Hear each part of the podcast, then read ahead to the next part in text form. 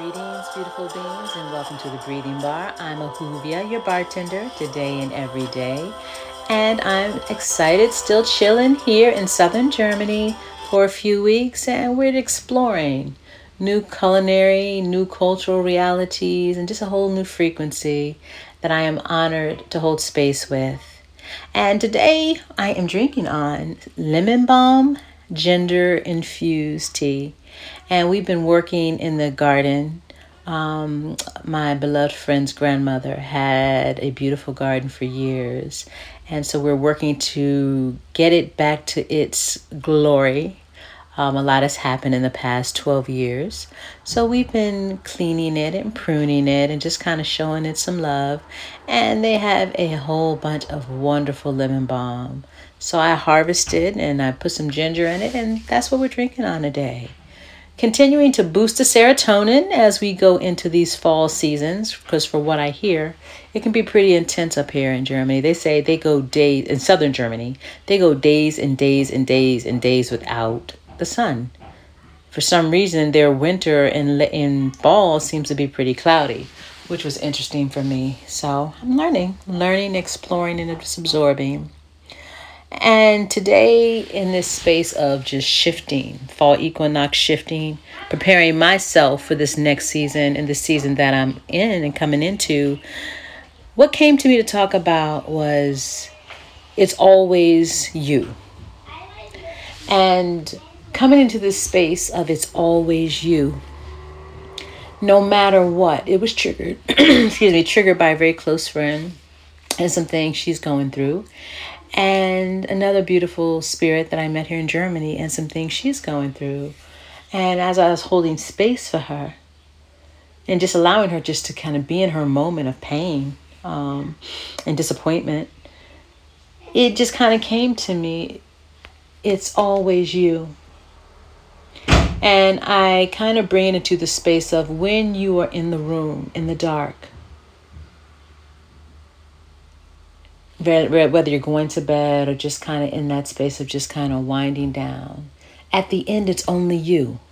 In that space, it's only you. Whatever has brought the trauma, whatever has triggered the trauma, excuse me, whatever has gotten you just so um, anxious, upset, frustrated, many times that's not there. It's just you. You follow you everywhere. The, tr- the experiences don't. The trauma of the experience follows you, but not the experience itself, not the people themselves. So at the end of the day, no matter what happens to us, it's always us. So that means that we have to take full responsibility and control of our lives to figure out how to get on the other side of that. And that was one of the biggest lessons I learned in my whole transformation and shift was I had to figure out at the end of the day because at the end of the day it's only me. I'm the only one that follows me, that lives with me, that will be with me until I decide to leave this earth realm. So I have to figure out how to transform and transmute how I feel about experiences and people and situations. It was empowering. At the same time, it seemed sometimes virtually impossible because when we look at culture and society, many times it's like, well, we were indoctrinated into these um, belief systems, degenerative belief systems that don't serve our higher good, that don't serve our spiritual well being. Yes, that's true. At the same time, it's up to us, once we acknowledge this, to be able to begin the transformation. The earth experience is about evolution and expansion and ascension from the lower degenerative realm to the higher, more balanced regenerative realms. So, of course, there has to be experiences and situations to test us along the way, to cause us to utilize our powers, cause us to understand how to be in control of ourselves, how to find balance, shift, and continue the evolution. So it's all part and parcel wherever you come in to this life experience. Some people will come in at the very tip or the very end of all the drama and pain because they have learned their lesson from past lives.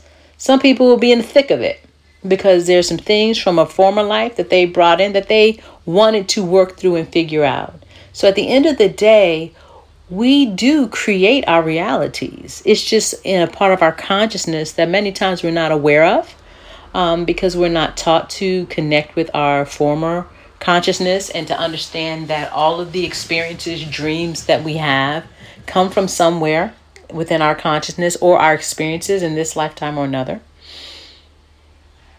So, all of these things are things that we're coming into. So, we have to be patient as we begin to explore this earth realm, not just from the three dimensional reality, but the parallel lives, the astral traveling, the past lives, the future lives that you're moving into, coming back from.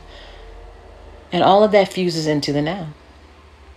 So it's so much more to who we are than what we even know. So when we get into it's just you, at the end of the day, it's all you, it's just you, and we got to figure it out. And no matter how much we want to look out of ourselves and place blame, none of that matters at the end of the day. Because at the in the end it will be just you. And it was always you. And that brings a level of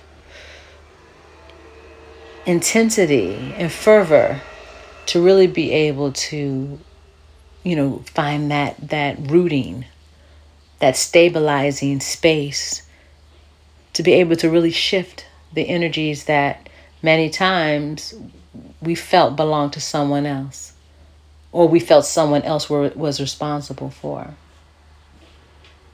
so that's where our beautiful beings as we continue to move into the fall equinox is taking responsibility for your life you know, everything was created as it was supposed to do to give you the conditions that you needed for your evolution. No one else chose the parents, the place, the thing. Your spirit decided on how it was going to carnate, incarnate into this realm. And so it has to be from within you that you figure out how to ascend in this realm. So we will talk soon, beautiful beings. You all have a wonderful moment in time. And thank you for coming to the breathing bar. Give thanks.